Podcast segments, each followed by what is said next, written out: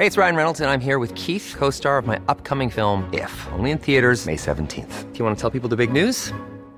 All right, I'll do it. Sign up now and you'll get unlimited for $15 a month in six months of Paramount Plus Essential Plan on us. Mintmobile.com slash switch. Upfront payment of $45 equivalent to $15 per month. Unlimited over 40 gigabytes per month. Face lower speeds. Videos at 480p. Active Mint customers by 531.24 get six months of Paramount Plus Essential Plan. Auto renews after six months. Offer ends May 31st, 2024. Separate Paramount Plus registration required. Terms and conditions apply if rated PG. It's that time of the year. Your vacation is coming up. You can already hear the beach waves, feel the warm breeze, relax, and think about work. You really, really want it all to work out while you're away. Monday.com gives you and the team that peace of mind. When all work is on one platform and everyone's in sync, things just flow wherever you are. Tap the banner to go to Monday.com.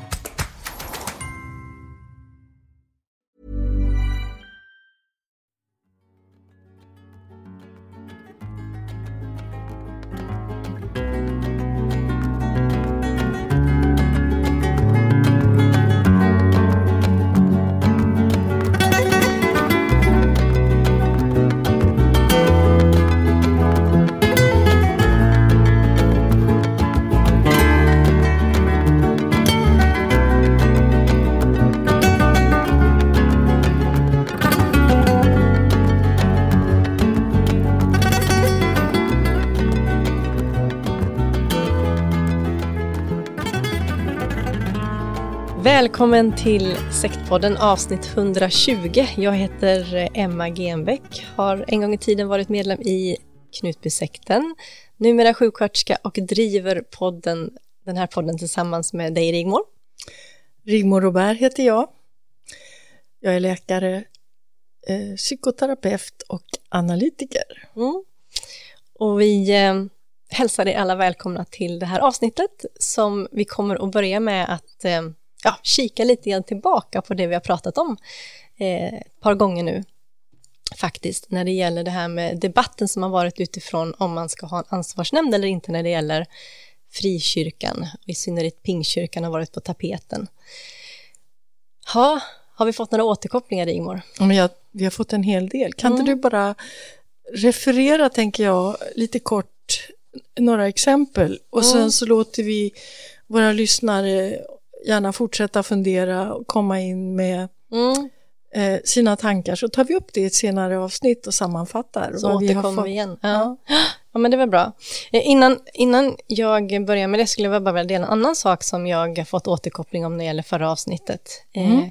Och det är att, kommer du ihåg att vi pratade lite, lite snabbt bara om det här med Karisma Center, den här mm, församlingen, pingstförsamlingen som eh, kraschade, gick i konkurs eh, med pengaproblem och eh, maktmissbruk och så vidare. Stora 2000, förluster. Ja, 2005 var det. Mm.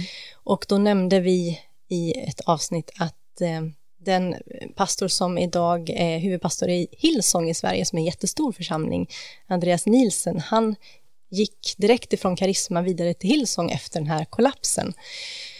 Och vi refererade även till att, eh, eller inte refererade till, men vi, vi hänvisade till Vinhaggornas hem, den podd där man kunde lyssna just på karisma. Och då har det varit lyssnare som har gjort det och återkopplat. Som, då är det lyssnare som faktiskt är just pingstvänner och som är förfärade över att en pastor kunde gå ifrån ett sånt haveri och direkt starta en ny församling utan att det fanns en, ja, en, en, liksom en, en, en tid där man faktiskt får reflektera vad som har hänt och kanske hamna i en, eh, en tid där man får tänka över och, och, få hjälp vidare istället för så går man bara vidare. Jag skulle vara väldigt konkret i det läget och säga mm. att eh, man ska uttrycka ånger, eh, man ska be om förlåtelse, man ska lyssna om de som for illa i karisma av det här haveriet.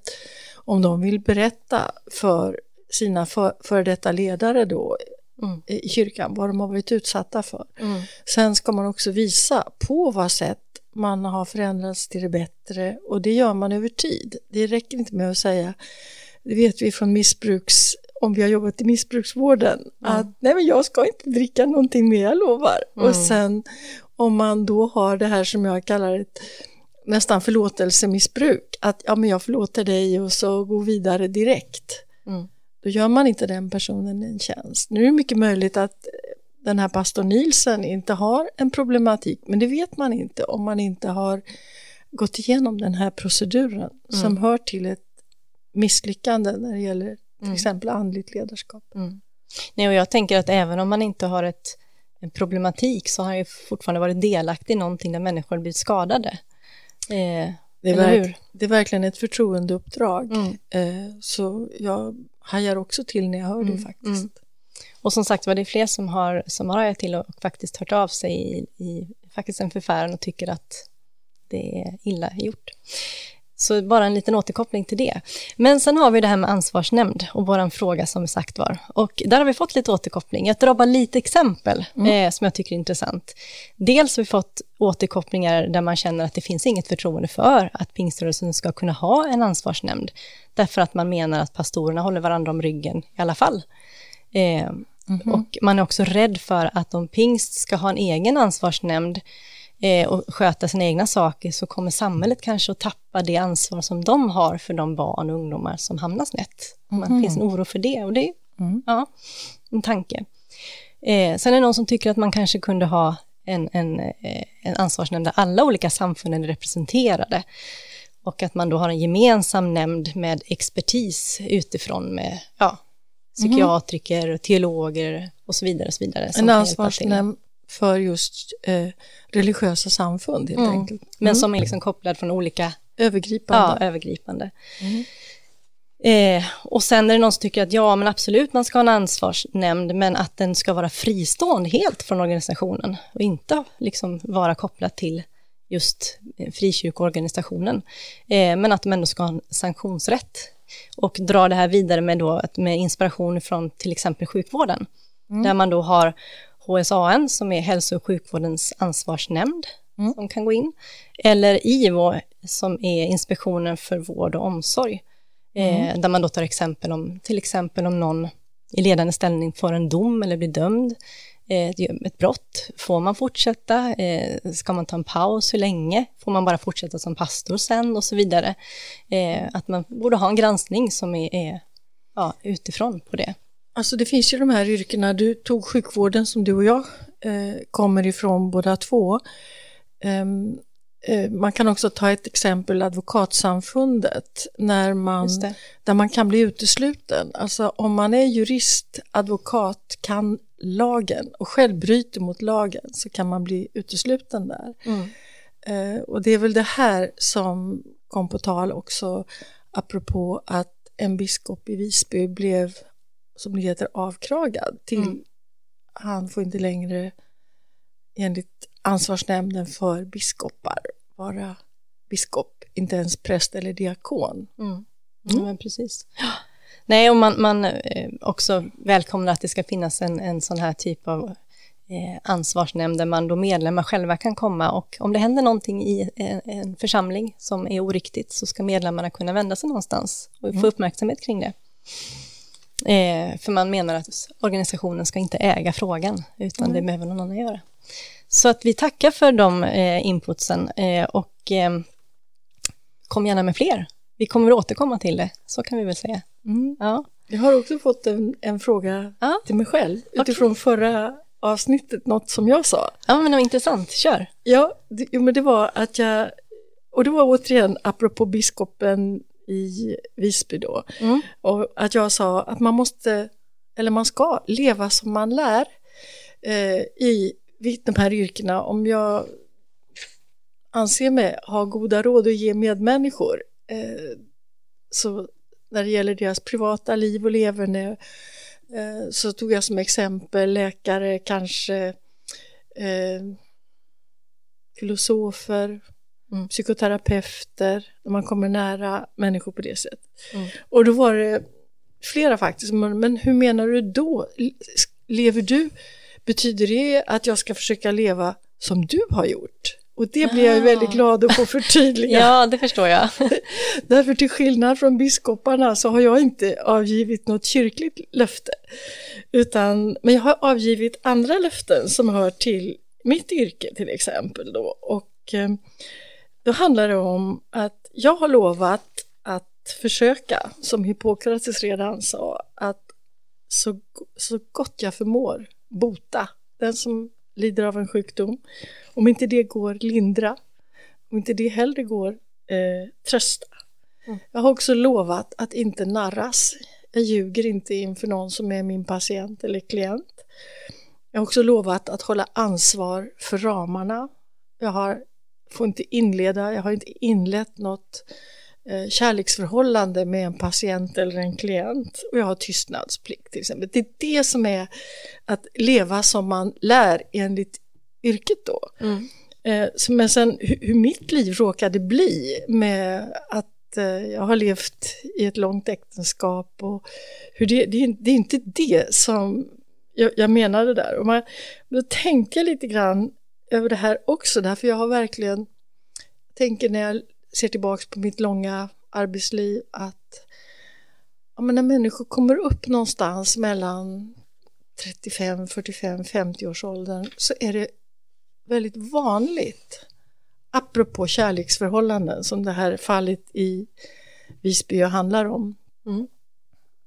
Nej, men man kanske har växt eller utvecklats i olika, på olika sätt. Eh, så det är väldigt vanligt med komplikationer i, i kärleksförhållanden när man kanske har haft barn tillsammans och så vidare. Så, eh, och då har jag ibland tänkt så här, ja, man kanske måste gifta om sig. Du menar, mm. ja. ja men har man tur jag hade tur på det sättet att jag kunde gifta om mig med samma person. Vi har aldrig ah. skilt oss eller så. Ah. Men med det menar jag bara att man kanske måste välja, tänka igenom mm. och välja varandra. Så att jag har inte, jag är för, väldigt, jag är väldigt mycket för okonventionella lösningar mm. när människor kommer upp i en mogen ålder. Jag har följt personer till exempel som har varit eh, av det ena könet, varit man, i, i den person jag tänker på nu som idag sedan länge är kvinna och jag har följt personer som har familj men upptäckt att man är homosexuell och idag lever i ett samkönat förhållande. Så att, att jag tänkte också på, jag såg i tidningen nu att eh, eh prins Charles hustru Camilla, hon när han efterträder sin mamma så får hon bli drottning. Mm. Hon, hon, var inte alls omtyckt i England Nej. av, därför att i, ja, men prinsessan Diana var ju en sån, hon är mamma till tronföljaren mm. och eh, i det här äktenskapet så var det så uppenbart att hon var olycklig och många har väl solidariserat sig med hennes situation och mm. känt att eh, prins Charles var kall och han var inte trogen i äktenskapet. Alltså det var en massa mm. komplikationer mm. där många människor sörjde henne med en enorm empati när hon dog mm. i den bok i samband med bilolyckan. Mm. Just det, så hennes död var ju också så dramatisk och så fruktansvärt tragisk så ja. det gjorde väl också att man kanske fick hon så var otroliga... Så glamorös. Hon fanns ju i tidningar och mm. media nästan hela tiden. Hon, hade mm. väl, hon var ju väldigt speciell på det sättet. Mm. Ja, och, då, och så, så det är ett perspektiv. Men ifrån ett annat perspektiv så kan man ju se det ur prins Charles situation också som att han redan var kär i Camilla. Men hon var gift och hade två barn. Och han blev, jag menar det, i kungligheter kan i hans fall nästan har varit som i Knutby, mm. att det fanns arrangerade äktenskap. Mm. Och då kan man ju ur hans perspektiv samtidigt se det som att han är en väldigt trofast mm. Eh, där den riktiga kärleken inte gick att komma över fastän han hade gift sig, fastän han hade fått två barn, fastän han hade en kvinna som ansågs vara en av världens vackraste. Mm. Eh, så att ur hans synpunkt kan man ju säga att ja, men han var trogen och trofast. Så det, här, det här menar jag bara som ett exempel på hur komplext mm. det kan vara. Mm. Ja. Jag tänkte bara på, för att återkoppla till det här med att leva som man lär, som du säger, och när du beskriver din, vad ska man säga, läkared, eller hur man ska uttrycka det när man jobbar inom sjukvården, mm. så tänker jag att när du beskriver att du har följt de här kanske okonventionella, som du då beskriver det, eh, livsödena eller man ska säga, som idag inte är så konventionella längre, men ändå, eh, så är det väl precis det du gör, tänker jag. Mm.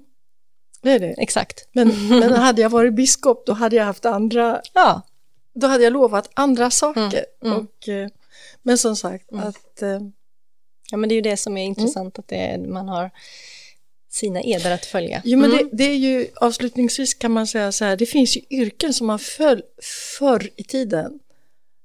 Eh, det hette ett kall. Mm. Och det handlade ju om att man möter människor i ett tillfälligt svaghetstillstånd eller upplevt underläge. Och då kan det vara att man är liten. Det kan, lärar, läraryrket har ansetts som ett kall för då, har man att göra med barn. Mm. Eh, och man vet mer om man är vuxen. Man får inte utnyttja dem på något sätt. Ett annat, vårat yrke då, när vi jobbar med, när medmänniskan är sjuk Mm. och vi ska försöka hjälpa till där, samma sak. Mm, verkligen. Det kall, eh, har räknats som, men prästens yrke också kall. Mm, mm. Och använder man, som det verkar ha blivit där i Visby, använder man sin position och sin titel och tar sig friheter. Då är det väl där igen, där vi har pratat så mycket om när det gäller just maktmissbruk. Ja. Och jag tänker det är jätteviktigt och bra det du säger, det här med att när man har en position som då inom sjukvården blir det väldigt tydligt att den som kommer är hjälpsökande och därför kommer i ett behov och kommer därför att jag har någonting som de behöver. Därför hamnar de i ett underläge på det sättet. Och det är samma sak när man hamnar i religiöst sammanhang till exempel, eh, där pastorn har liksom är ledaren och har svaren, eh, så blir ju ändå jag som medlem i en viss mån i ett underläge. Eh, och därför så är det så oerhört viktigt att man har med sig det Mm. i de yrkena. Och eh, det oroande då är ju att i eh, den så kallade karismatiska frikyrkligheten så har man också eh, självlärda pastorer som inte har någon som helst utbildning i själavård eller Precis. ja, Mm. och då det är risk, riskabelt Ja. som jag ser det. ja, så är det. Rigmor, ska vi gå vidare? Vi har ju lovat att vi ska prata om musik. Det ska vi Ska vi äntligen. börja med det nu äntligen? Vi kommer Ja. kanske inte bli klara idag, men vi kan göra ett tappert försök att börja i alla fall, eller vad säger du? Ja, det är klart vi ska göra det. Ja. Har inte du ett eh, lyssnarmail som vi kan liksom sådär starta upp med lite grann? Flera har vi faktiskt. Flera. Och, eh, men jag tänkte nu på en, vår lyssnare Tore som bor norrut, Långviksmon. Mm. Och eh, han skrev till oss och han kallade, han reagerar emot det nya fenomenet att man sjunger lovsång på ett sätt som man inte har gjort tidigare, tydligen i hans församling. Och jag kan säga att eh, jag är enig med honom att en viss typ av lovsångskultur inom frikyrkan eh, fanns inte när jag växte upp inom pingströrelsen Mm. eller i Örebromissionen som jag, och jag vet till exempel att jag hade släktingar i Västerås eh, pingstkyrka som inte kände sig hemma med den här nya, nya formen av gudstjänstmusik. Eh, så att det blev till och med en splittring. Jag tror det blev två församlingar där min moster då eh, tillhörde den ena och den andra var mer eh, influerad av det här som kom med Livets ord på 80-talet.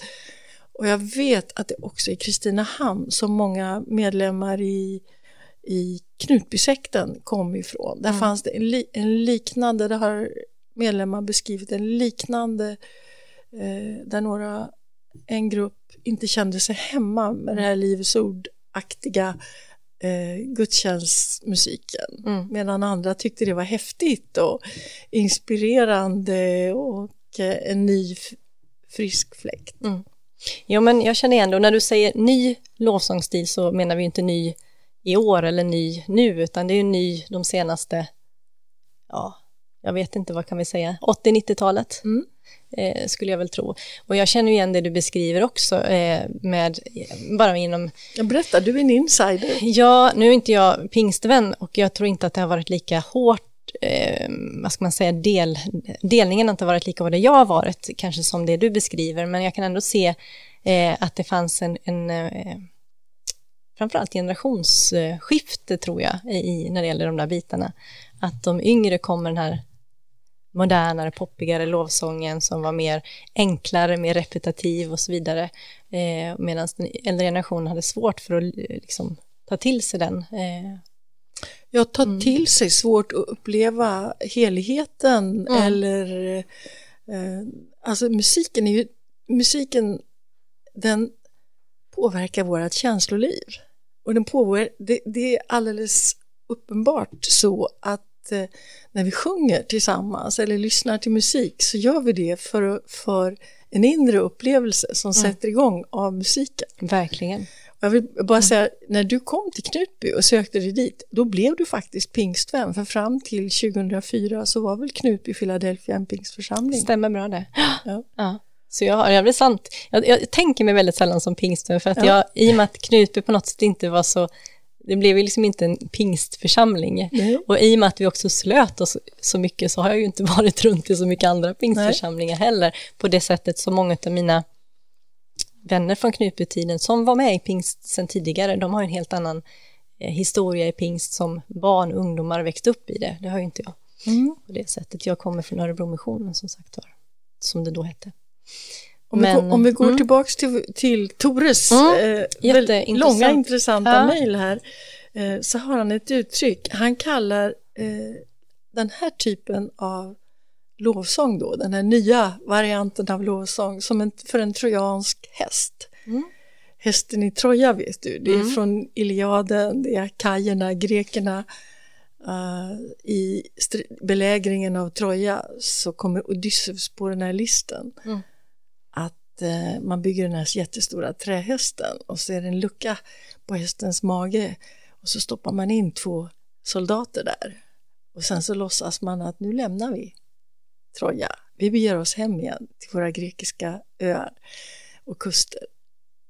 Och då ser trojanerna, de reagerar precis som Odysseus förutsåg, att de drar in den här stora trähästen innanför muren och tar, ja den här tar vi hand om, som de lämnar. Mm. Och på natten när mörkret faller, då låser de här två soldaterna upp luckan i hästens mage och kilar bort till stadsmuren och öppnar porten. Och så har man då via den, trojansk, den här trojanska hästen så är det öppet för invasion mm. av Ja. Så att det här med, vi använder också uttrycket trajan, trojaner när det gäller sådana här eh, destruktiva, att, att man lägger in på nätet och kan få in en Just sån. Det. Mm. Mm. Så det är ett använt uttryck. Men då mm. menar han att det kom in någonting mm. annat mm. i det församlingsliv som han var van vid och som han också då reagerar emot. Ungefär som de här äldre gjorde i, kanske i Västerås när man splittrade. Kan det också vara så att det på det sättet som en trojansk häst, att det var så att de som plockar in hästen ja. inte förstod vad de faktiskt släppte in också? Nej, de som välkomnade mm. hästen. Mm. Mm. Ja. Precis, de som drar in den eh, får med sig någonting annat som man inte som vet. man inte var beredd på, nej precis. Ja, som vi kanske ser frukten av idag. Och som jag då mm. kallar framgångsteologin. Mm. Och eh, jag vill gärna återkomma och fördjupa oss till i det, vad var det som hände i USA? För det var faktiskt en alldeles avsiktlig, har det framkommit en alldeles avsiktlig eh, eh, om, försök till omprogrammering som till stor del lyckades. Där man inte längre ville ha det kristna budskapet, du vet Golgata, Jesu lidande. Mm. Eh, I treenigheten så är Jesus i den kristna tank, tänkesättet en del av Gud som får uppleva hur det är för oss när vi lider som värst, när man blir hånad, gisslad, mobbad och till sist sargad till döds. Um, bort med det. Mm. Nu ska vi inte prata om den sidan och vara, visa medkänsla och ta hand om varandra, det vill säga den gyllene regeln, utan man gjorde om det till det som man kallar så framgångsteologin. Gud är allsmäktig. Om du är frisk och så snygg dessutom och tjäna bra med pengar. Du ser, du, Gud gillar dig. Mm. Mm. Och han kunde göra något annat, så att man liksom Han vände på budskapet. man har vänt på budskapet Mm. på det sättet. Så att man har idag kan man säga faktiskt en slags själviskhetens kristendom. Mm. Intressant uttryck. Ja, det blir väldigt intressant att återkomma till det. Eh, men jag tycker det är jätteintressant det här som han beskriver med den trojanska hästen, för jag tror också att det var så att man plockade in någonting. Eh, och då ska vi prata om, tänker jag, eh, det du beskriver och det han beskriver när det gäller den här lovsången. Eh, för vi, som du och jag pratat om förut, det finns ju en bredd av lovsång inom, inom kyrkan naturligtvis. Men det, den här lovsången som man pratar om här, det är den här som på något sätt är vad ska man säga, repetitiv som vi redan har sagt. Den, den, den är enkel, den skapar en stämning eh, och den eh, många gånger kanske antingen eldar upp till en stämning eller eh, gör att man spelar på känslosamma strängar så att man kommer in i en stämning som, som leder dit man vill. Så tänker jag i alla fall. Det Alltså var jag liksom... ja, och det är väldigt tydligt, man ser bilder ifrån Knutbysekten och liknande karismatiska församlingar för den delen, som kan- som inte räknas som sekter. Att man reser sig upp under den här lovsången och så står man upp med vajande armar eh, som man rör så här. Mm. ja, precis. Jag skrattar lite grann för det. Ja, men precis. Ja. Och varför skrattar du? Nej, men jag, är bara för att det är så... Eh, ja, men jag, jag, det är på något sätt så otroligt vanligt inom så många församlingar att, att det är så det går till. Så jag tror Gjorde att de, ni, gjorde ni så när du växte upp? Det fanns inte när jag växte upp. Nej, alltså som sagt jag tror att det är en skillnad på eh, vad det är för typ av församling man kommer ifrån. Och jag kommer från Örebro Mission, där var det inte så mycket sånt. Det fanns, eh, och det jag vet att det var lite så här, oj, de reser sig och de lyfter händerna. Det var lite så här, eh, idag vet jag inte hur det är. Jag minns att vi till exempel hade en tant som eh, kunde resa sig upp och så här profetera rakt ut och så här ropa och det var så här läskigt och konstigt och pinsamt för att det var väldigt ovanligt. Så att jag tror att det är nog lite olika. Eh, men eh, jag tror att det är ganska vanligt inom många eh, frikyrkoförsamlingar idag. Inom pingst och inom, ja men du har eh, Hillsong, du har massa olika så här lös, trosförsamlingar, Livets Ord eh, och så vidare, där man, den här typen av lovsång är väldigt eh, vanlig. Med som det du beskriver med att man, man lyfter sina händer, man lovsjunger Gud med sin kropp, med, med allt man har och man ska liksom visa inför Gud och inför varandra. Och, och, och Jag tror också det är en generationsfråga. Jag såg i tidningen Dagen så hade de en, eh, en artikel om en just lovsång, eh, lovsångslåtskapare ja, okej. ja. som kommer, så han är svensk eh, och har flyttat till USA och hoppa, han kallar det för att han vill han skulle vilja vara en brygga för svenskar in i den kristna musikindustrin i Nashville, ja, just det. eh, Nashville, Tennessee. Men han, han heter Tommy Island, det är ett slags eh, artist, egentligen heter han Tommy Sjöström, men hans mamma kommer från Island, så att därför har han, heter han nu Tommy Island. Och så säger han så här, att när han var runt 15 år så dök Hillsongs musik upp. Mm. Nu citerar jag. Det var det som verkligen fick mig att bli hooked. Mm. Jag tyckte det lät som himlen att få höra deras lovsång. Jag drömde om att själv skriva något sånt en dag. Så det här var ju, liksom, han var istället för vår vän Tore. Han välkomnade det. Ja, så, så Ja. betyder det här mycket. Han ägnar sig åt det på nu. Men vet du vad jag tänkte? Om vi nu ska prata om musik, jag tror vi kommer göra det i minst ett avsnitt till. Ska vi inte ta våran musikaliska biografi? Vill du berätta? Vad vi, jag tycker nästan man ska ha en självdeklaration när man pratar om musik. Uh, därför Ja, att, men absolut, det kan vi väl göra. ja, berätta. Ska jag berätta? Ja, men jag, eh, som jag har sagt förut, så är jag uppväxt i en frikyrka i Göteborg, en stor sådan. Eh, det var ett rikt musikliv, eh, så att musiken har tidigt varit någonting som jag har haft med mig. Eh, pappa var väldigt, mus- eller är musikintresserad. Han spelade inte musik själv, men han var ljudteknik till en ja, en känd kristen rockgrupp på sin tid. Och han hade mycket, mycket skivor och mycket, spelade mycket musik. Dock inte alls bara kristen musik, utan det var allt möjligt. Eh, Men den här församlingen som jag var med i, den var väldigt eh, men duktiga musiker, för att det var, finns ju Musikhögskolan i Göteborg och många kristna eh, har ju ofta, det finns ju mycket koppling till kyrkan när det gäller musik, så därför så var det många som gick Musikhögskolan blev också medlemmar under den period man kanske då bodde i Göteborg. Så det fanns ett, eh, en, ja, duk, mycket duktiga ungdomar på musik, så att vi hade ungdomskör som jag var med i. Eh, jag, jag, tog sånglektioner och det var konserter och det var, eh, började ju med att man var med i Unga röster hette det, som var liksom kören för de små. Och sen gick man upp till Felicity som var då gospelkören för de unga eh, vuxna sen. Eh, och sen hade man kören som bara var liksom, för de vuxna. Och den kunde man också få vara med ibland när det var speciella event. Jag kommer ihåg, eller event låter ju, men att de eh, satte upp Händels Messias tror jag vid något, eh, någon högtid. Och, och då fick man vara med och det tyckte jag var jätteroligt. Jag var en tonåring men du har sjungit, fick vara med. Du har sjungit mm. Händelseoratorium. Mm. Mm. Jag brukar... det, var, det var fantastiskt, så att jag är väldigt glad för min musik eh, från församlingen på det sättet där. Mm. Förlåt, jag avbröt dig, vad skulle du säga? Nej men att det är stort och stå i de körerna, det måste vara så häftigt. För jag brukar gå till Storkyrkan, jag har gjort mm. eh, i slutet av advent många år, för att mm. men då har jag suttit i bänken för att få uppleva hennes Messias. Mm. Det är, jag är jätteglad att jag, för att jag fick vara, vara med, att jag valde att göra det trots att jag var, det eh, var inte alla tonåringar eller ungdomar som ville vara med, men mm. jag fick vara med. Sen så var jag, har jag också liksom en, en relation till lovsången från den, den tiden också naturligtvis.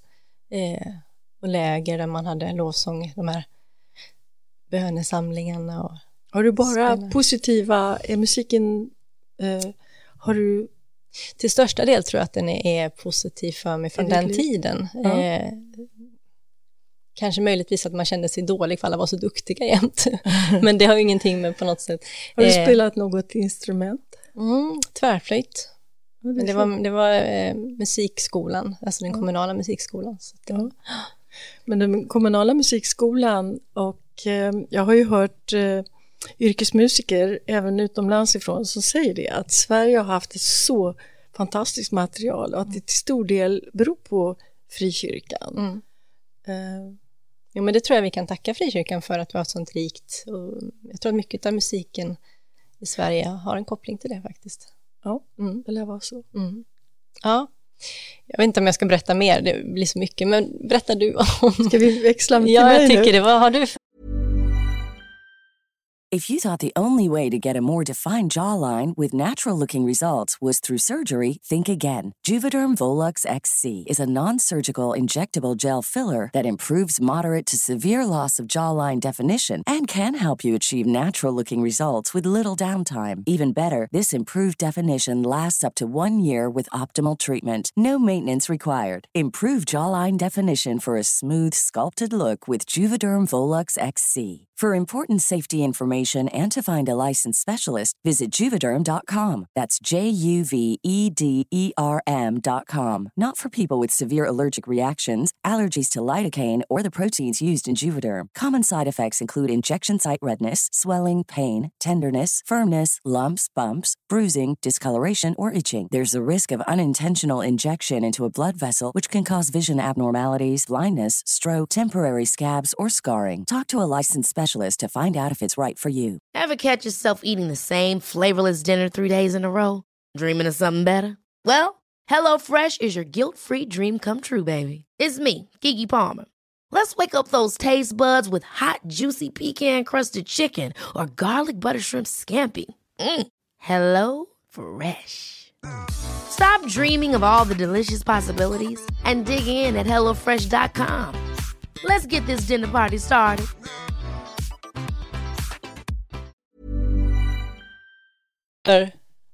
Ja, jag har också en speciell, speciellt förhållande till musiken därför min pappa var ju, eh, han kom från frikyrkan och han var musikalisk, eh, gitarr, basfiol var hans instrument och hans bror var violinist och eh, deras lillebror var också musiker i den församlingen. Men ehm, pappa frigjorde sig ifrån den frikyrkliga Eh, musiktraditionen och han brukar berätta om att han var ute, när vi bodde i Finspång när jag var liten så kom han på cykel och råkade höra eh, vid Risinge kyrka att det strömmade ut orgelmusik och så gick han in där och hörde och hade aldrig hört något som grep honom på det sättet. Mm. Och då var det organisten som spelade Bach och då bestämde han sig för det där så att han var, han blev han spelade klassisk gitarr. Mm. Och det, jag kan säga det hör till det som kanske är bland det, det jag är mest tacksam för. Mm. Från min pappa, för han övade jämt på kvällarna. Så jag har somnat till eh, nej men, hans övningar på klassisk gitarr och så bodde vi då med hans bror, min farbror Rune, inneboende hos oss mm. som var violinist och som övade bland annat på Brahms. Jag, jag har mm. somnat till den musiken. Men sen är det så här också då att jag var en sån där unge som var lätt att dressera. Jag hade ett bra minne. Jag kunde sjunga tydligen typ hur många verser som helst. Att min pappa... Hur gammal var du då? Nej men det här började redan när jag var i treårsåldern. Att Oj. pappa spelade gitarr och jag sjöng mm. i kyrkor. Jaha. Ja. Att ni åkte runt och du fick... Eh... Ja, alltså jag hängde, ja, det var ju bara att damma av mig och hade en, väl en söt klänning på mig så det där var... och, det, och sen eh, när jag var fyra år så fick jag en lilla syster och när hon hade blivit några år så så såg det kanske gulligt ut att vi stod där tillsammans och vår pappa spelade gitarr och vi körde våra sånger. Men det fortsatte faktiskt i skolan så jag brukade få sjunga på i kyrkan på examensavslutning och ett år när jag var åtta tror jag så hade de någonting som kallades Barnens dagsprinsessa och då fick jag, blev jag uttagen till det. Bara fick någon otroligt söt klänning med och tre klasskamrater som tärnor och så byggde de små sagoskepp som de körde över Svartån. Okay. Och folket viftade och så fick jag du fick sjunga. vara kunglig, kunglig för en dag. Ja, ja, och så fick jag sjunga på den där scenen då. Ja, och, och solen lyste på eftermiddagen så. Sen var det bara liksom att ta av sig. Men det var helt oproblematiskt för mig. Mm, jag var inte mm. identifierad vid någon scen utan det var, det var bara liksom så som det var. Ja. Så musiken var positiv för dig och sången? Ja, verkligen. Men jag har ett musikaliskt trauma. Jaha. Jag får liksom tänka efter. Min stackars pappa som inte längre lever på jorden. Men jag tror att han får leva med det. Att mm. jag berättar. Han gjorde någonting som jag inte har kommit över tror jag. För att det blev så präglande. Och det var när jag var liten eftersom jag var påverkbar jag upplever musik ofrivilligt så starkt. Mm. Och då kunde han göra så när, det var, när vi var bortbjudna eller om de hade gäster hemma eller så. Att då tog han fram gitarren och så pekade han på mig och så sa han till de vuxna titta nu ska ni få se hur blank hon blir i ögonen. Mm. Och sen började han spela de där extrema moll och ackorden och så sjöng han någonting om att han skulle aldrig gå iväg med några andra ungar utan det var alltid... Alltså det, och då började mina tårar att rinna. Jag försökte att, att kämpa emot äh. och det här, det här gjorde han från det jag var alltså ett och ett halvt, två år någonting. Mm. Och ända tills jag liksom kunde värja mig och då kanske jag var fyra. Så att det här, det, det har det betydde till exempel att när jag satt i Pingstkyrkan och farbror Stadne som var kantor, när han började spela de här mjuka ackorden som fick de vuxna att komma i stämning och de började be och det blev sånt där bönebrus. Alltså då, då spjärnar jag emot därför att jag kan inte hjälpa hur starkt jag påverkas av musik och då vill jag välja själv. Mm, jag förstår. Men alltså, om jag var spontant får säga så låter det, det är som ett övergrepp på dina känslor att utnyttja dem på det sättet som faktiskt ja. din salige far får vi säga stackars då. Pappa. Ja, stackars ja. pappa gjorde ändå. Han kanske inte menade illa men det Nej, blev han inte bra. Han fattade inte det. Han var på det sättet begränsad i sin... Ja. Eh, eh. Men samtidigt, jag tycker det är en intressant berättelse för den säger ju ganska mycket om hur musiken kan påverka oss faktiskt ända från det att vi är pyttesmå. Ja, det är därför sätt. jag berättar ja. om det. Ja. Därför att eh, om vi tar ett annat exempel på att avsiktligt manipulera någon med mm. musik så är det enklaste exempel filmmusik. Ja. Alltså de romantiska stråkarna, vi vet precis att nu är det kärlek och nu är vi i den stämningen. Mm. Och sen de här, du vet, de här tolvtonsskalan, man, man tar till kanske Stravinsky eller någonting, då vet man att nu är det hotfullt och kusligt när de här dissonanserna kommer. Mm.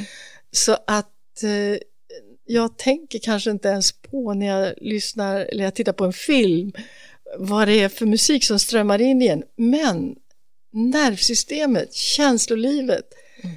på kroppslig nivå, att man kan få tårar i ögonen som sagt eller man kan mm. börja få hjärtklappning.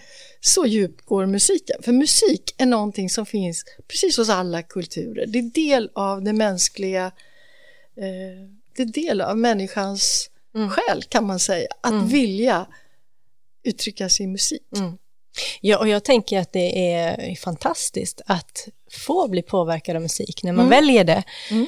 Eh, för att det är någonting som verkligen ger livet eh, en dimension till. Man kan få uppleva världar genom känslolivet, alltså musiken och, och, och det är fantastiskt. Men när det missbrukas så kan det också användas väldigt negativt just för att det påverkar så mycket. Mm. Eh, och det är ja. det som är intressant i vårt samtal, tänker jag. Ja. Ja. Att, att, det går åt båda hållen. Att det går åt båda hållen. Eh, när, om man tänker på så kallade naturnära folkslag som inte skriver kanske noter, som inte använder alfabetet men har sina sånger, mm. eh, har sin musik, så har ju vi ända in i 1900-talet eh, haft den samiska kulturen längst upp i norr. Mm. Och deras musik, du vet, jojken. Jojken, ja. jojken. Mm. Uh, jag tror de kallar det för minnen, liksom ett, ett sätt att minnas. Man kan jojka fram en situation, en händelse, man kan mm. också jojka fram minnet av någon som inte är närvarande, kanske inte lever eller har lämnat trakten eller så. Mm. Och det här att eh, liksom sjunga sig fram till någonting och skapa som en stämning som påminner om den här personen. Mm. Eller som passar den här händelsen, om den var dramatisk och skrämmande och sorglig. Eller om det var en härlig upplevelse i den fjällvärld där de flesta de nordliga samerna har levt. Mm. Jag, jag, förstod en gång på ett underbart sätt för mig eh, hur det kan vara med jojken, hur, hur, hur den kan ha uppstått. Och det var, jag har fyra barnbarn, jag två, vi fick två söner och sen fick de en, två, tre pojkar. Och det, mm. Den fjärde kom en flicka, jag tror, inte, jag tror inte det blir fler barnbarn. Och kan du tänka dig att hon älskar hästar? Mm. Och att det var så lyckat. Det är farmors lycka ja. jag menar att jag återigen eh, blev med häst. Mm i samband med att hon växte upp och att på hästgården där min Monady står fanns det på den tiden när hon var, lit, när hon var i femårsåldern ett litet svart shetlandssto som hette Fagra som var så pålitlig och gullig så att jag, min sondotter då, hon har suttit framför mig på Maunadis rygg med en voltigehjord som har ett handtag som vi kunde rida tillsammans när hon var liten. Och sen eh, kunde hon rida på Fagra och då höll jag henne i en lång lina, en sån här voltige, eller en sån här Longerlina. Longerlina, precis. Mm. Och så tog jag lite selfies ibland så här, på halva mitt ansikte och hur hon sitter där. Och så, så kunde hon rida med mig ut i skogen på. Och sen en gång när vi var ute så hörde jag någonting. Hon är ganska blyg och inte så pratsam. Så hörde jag någonting som bakom mig. Och då hörde jag att hon sjöng. Hon sjöng små egna låtar om fåglarna hon såg och om hästen hon satt på. Och så stillsamt sjöng hon. Och så tänkte jag plötsligt, ah, hon gör en jojk. Hon jojkar. och hur ett barn liksom kan sätta ton till tankarna på det sättet. Då tänkte mm. jag, ja, det där är nog ett exempel på hur mm. musik kan födas inom oss mm. tidigt i livet. Ja men absolut, jag tänker på när man sätter upp på musik som är taktfast framför allt då mm. med små barn så börjar de ju nästan genast och, och vicka på rumpan och, och röra på sig. Det liksom ligger ja. i dem. Det ligger, ligger i, i, mänskligheten mm. att, att vi rör oss till musik, att vi... Mm. Ja. Så är det. Ja. Men jag tänkte på det här du pratade om med minnen och att skapa eller framkalla minnen av jojken. Att man mm. kan liksom, eh, för någonting som också eh, musik kan göra, tänker jag, det är att dels så kan man ju verkligen minnas saker genom musik. Det kan, det kan sätta igång minnen mm. som kan vara både positiva och negativa. Och det och, gör ju det. Det gör ju det, ja Plötsligt så hör du den här, åh, eh, Sounds of Silence med Simon och Garfunkel. Och jag är tillbaka på Smögens brygga 1967. Ett härligt minne låter det som, så ja. det är ju positivt. Jo, ja. alltså musiken ja. för, kan ju föra oss tillbaka till en mm. upplevelse. Mm. Ja men verkligen, och jag, och jag, och jag tänker också att, att, musiken just kan också förstärka en känsla. Mm. Antingen negativ eller positiv, mm. beroende på vad man lyssnar på. Eh, jag tänker, jag berättar lite grann om min musikbakgrund, eller musikbakgrund, min, min, ja, vad, jag, vad jag har med mig från musik när jag växte mm. upp. Och det är en del, men sen när jag flyttade till Knutby så får jag ju på något sätt en annan relation till musik som jag nog inte hade innan kan jag känna. Eh, och då tyckte jag att den var positiv, för plötsligt så blir det ju tal om det här som vi pratade om, lovsång med sträcka händerna och repetitivt och att verkligen skapa eh, känslor och skapa stämningar och så vidare. Det var ju väldigt tydligt att man, vad man ville med det. Och man pratade om det som att det var Gud som talar genom musiken på ett väldigt tydligt sätt och genom känslorna. Eh, men jag kan känna idag, på tal om minnen, ja. att när jag hör lovsånger som jag lyssnade på då, ja. så vill jag inte höra dem.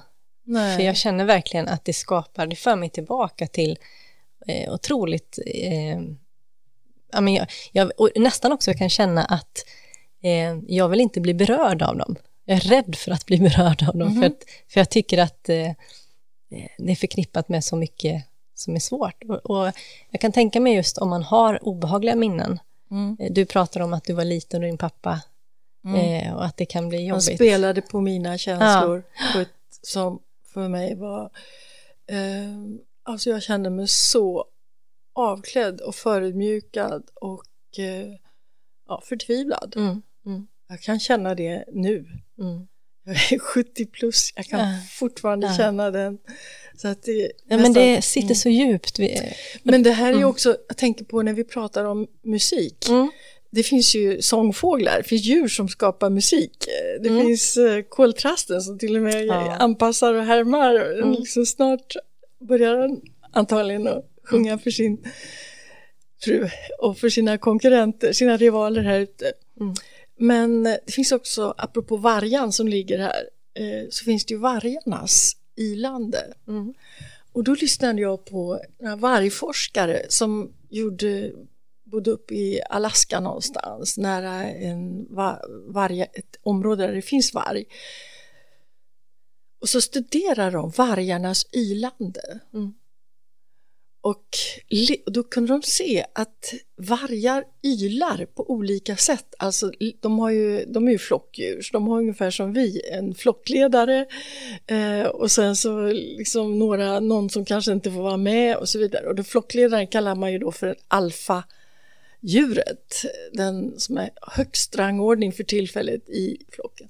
De hade ett ganska entydigt tonigt, ylande. Det var inte mm. mycket, det var det är ungefär som du vet marschtakt, dur, mm. inget tveksamt. Mm. Men de, som vi människor skulle kalla den vackraste ylandet, det vill säga det mest varierande, varierade och melodiska och eh, så, det var den, den individ som kallades omega-individen. Alltså den som sörjer över att den inte får vara med, den som är utanför, den som är mobbad. Ja. Och, då, och då kan jag tänka att det är ju härligt liksom med de här eh, glada sångerna och mm. lovsångerna och eh, lover Gud i himmelshöjd varje själ till honom. Det är liksom bara pampigt med mm. orgel och kyrkovalv och så vidare. Men att de här sångerna och tonerna som går i moll. Mm. Som vi sjunger när vi kanske är ledsna eller sorgsna eller ensamma och som vi finner tröst i. Mm. och att det kan gå så djupt att det till och med finns någon parallell i djursjälen. Mm, mm. Ja, men absolut. Nej, men jag tänker utifrån min egen erfarenhet på musik så tänker jag att musik, eh, som jag pratade om, det är, alla tror jag är överens om att det påverkar eh, mm. och att det kan vara positivt eller negativt. Men det jag skulle vilja ställa frågan utifrån det vi har pratat om nu, det är just det här, när, men vad händer eh, och hur ska vi tackla det när man använder musiken för att till exempel påverka i förhållande till pengar? Eller till, vad tänker du då? Ja, men jag tänker på eh, inom religiösa sammanhang där man har till exempel kollekt och man har en, eh, där man faktiskt ganska medvetet eh, både, man har ofta ett kollekttal eller offertal och sen musik i samband med det som, mm. ja, mm. och jag, det, säger, det säger inte att de som gör det här medvetet kanske alla gånger, men ändå.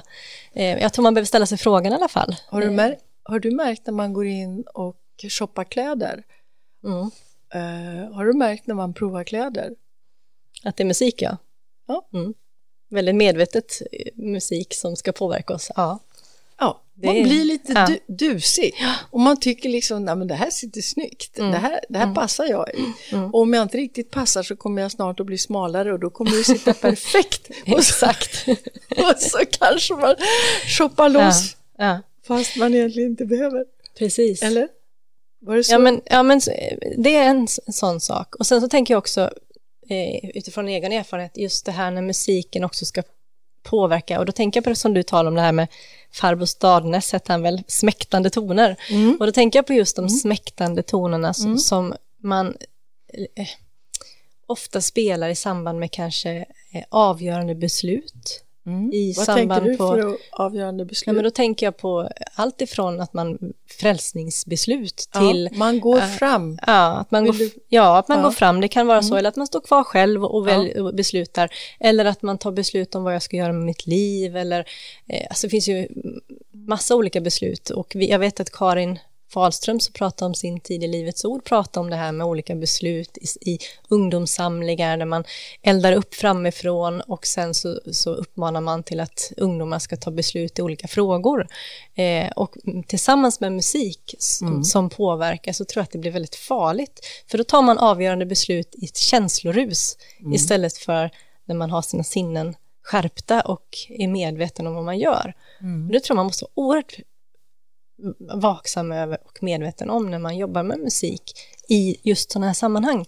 Därför att tittar vi på en film, mm. då är vi liksom ute efter att bli påverkade därför att vi vill mm. se den här skräckfilmen eller ja. spännande filmen eller någonting och vi har inga, vi tar inga beslut i samband med det eller vi väljer inte i första hand så ja. det är inte liksom... Säg inte det. Kan säkert vara de som gör det, men, men du förstår vad jag menar. Ja, jag förstår vad du menar. men, men när man gör, spelar på människors känslor för att, liksom, mm. för att ändå styra dem i en viss riktning. Mm. Ja, men det kan alltså, vi vara överens om att en församling vill ju styra människor till Gud, som ja. man då tänker, och till frälsning och till ja. att ta avgörande beslut i rätt riktning. Ja, ja. ja det är klart, absolut. Ja, ja, eh, och, det, och det här är ju så individuellt. Mm. Nu måste jag säga igen då att tro, tro inte att uh, jag till exempel är något föredöme utan jag mer beskriver hur, hur det funkar för mig. Mm. Och jag kommer ihåg att jag kände ju som en befrielse när jag kom in när jag valde att jag skulle som en slags rebell eh, konfirmera mig som alla andra. Mm. Jag kunde väl bibel jag kunde väl Bibeln nästan lika bra som Oskar Lundström som våran präst hette, för att jag var ju drillad i frikyrkan. Mm. Men eh, alltså när man gick in i den här kyrkan och de här orgeln tutade igång och de här salmerna var lite släpiga och det var garanterat ingen som ställde sig upp och talade i tungor och så. Och jag kommer jag tyckte det var, för mig var det skönt då, ja. för jag kände jag fick vara liksom i fred med ja. min egen inre värld eh, och till det, till det jag upplever som heligt och eh, när man försöker kalibrera sig till det som vi då näm benämner som Gud mm. och eh, för att bli en bra person som är liksom bussig mot andra och förhoppningsfullt mö möter välvilja från medmänniskor. Mm.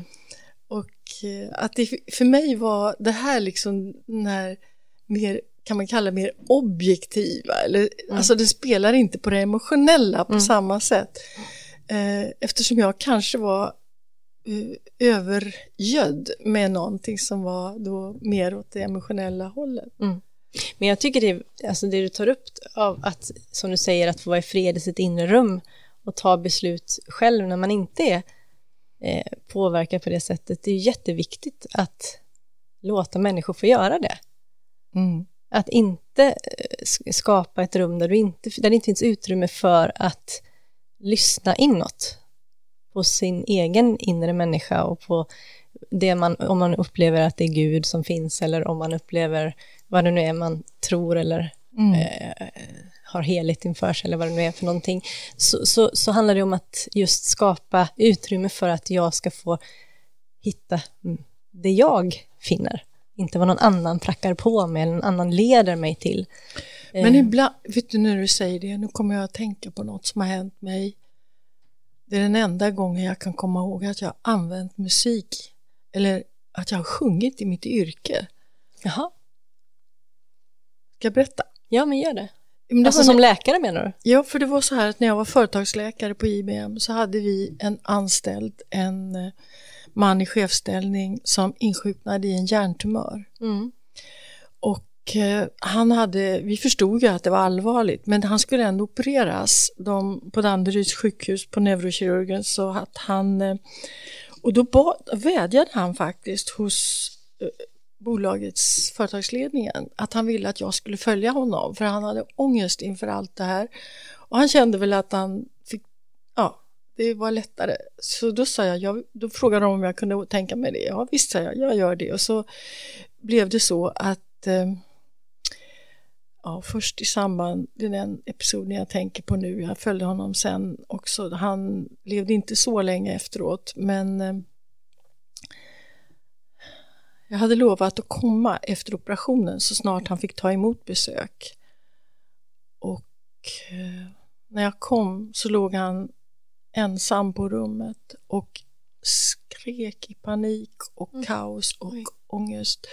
Och han försökte hela tiden rotera i bädden. Och han hade ju infart och droppflaska och ett bandage runt sitt huvud liksom. Och eh, läkarna förklarade för mig att de hade fått ta bort en, en väldigt stor del faktiskt av mer hjärnvävnad än de hade räknat med som var tumöromvandlad. Och jag försökte liksom att få kontakt med honom och ta hans hand och så vidare men han bara ropade oartikulerat och var liksom helt i kaos och försökte då rotera åt samma håll hela tiden. Och då kom det för mig att jag vad, vad, gör man? Jag mm. satt där och så försökte jag sjunga för honom och den låt som kom för mig det var den här Det går en vind över vindens sängar, det mm. till i en till gardin. Du kan ha Ja, jag kan den. Är, kan den är vacker. Ja. ja, förlåt, det där var ingen vidare, det var ingen vidare sjunget, men det var i alla fall den jag sjöng den. Mm. Och då stillnade han. Ah. Och då fortsatte jag att sjunga jag fortsatte sjunga och jag prövade att ta någon annan sång men då, då återkom det så jag Tog tillbaka den här sången om och om igen. Och då stillade han sig och så övergick det här rop, ropet i ångest och smärta och då övergick det till liksom, han snyftade lite och kved lite och så lugnade det sig och mm. så var det som att jag satt, jag vet inte hur länge jag var där, en timme eller två kanske, men han sov sen. Mm. Så att han fick lugnet och det här roterandet slutade också. Och då, jag försökte prata med honom, ja men då kom det här tillbaka. Och då förstår man liksom att en sång mm. eh, når oss, ungefär som vaggvisan, man sjunger byssan lugn. För, mm. Alltså de flesta har sjungit vaggvisor för Sov du lilla vidung för sina mm. små barn. Mm. Och eh, att det är något annat än att försöka tala tröst, mm. att sjunga tröst. Och där ser man ju verkligen vad musiken kan det kanske var så att han hade något minne med den sången som faktiskt var positiv. Att det var melodi som han någonstans, det vet ja. man inte. Eller också var det en sån melodi som ja. är väldigt lätt och... Kan vara så också. Ja. Men hur den är så blev det positivt och satte honom Ja, det, det i en gav ro. honom lugn. Ja. Och där ser man vad, vad positiva minnen eller positiva känslor kan göra Ja. eh, med musik eller med människor. Ja. Mm. Jättefint. Rigmor, alltså vi har ju bara börjat känns det som på det här ämnet. verkligen. Men klockan är mycket som vanligt när vi är i full gång. Ska vi eh, stanna där idag och fortsätta nästa gång? Gärna. Ja. Det här är vi inte färdiga med. Nej, det, det är vi inte. Men tack idag kära lyssnare och vi kan ju passa på också att säga att har någon frågor om det här ämnet så Ja, får ni jättegärna och skicka det eller Och berätta. berättelser. Ja. berättelser. Berätta om musiken, Mm, vad den betyder för er. mm. Tack, tack för idag Rigmor och tack alla kära lyssnare. Tack alla. Hej då.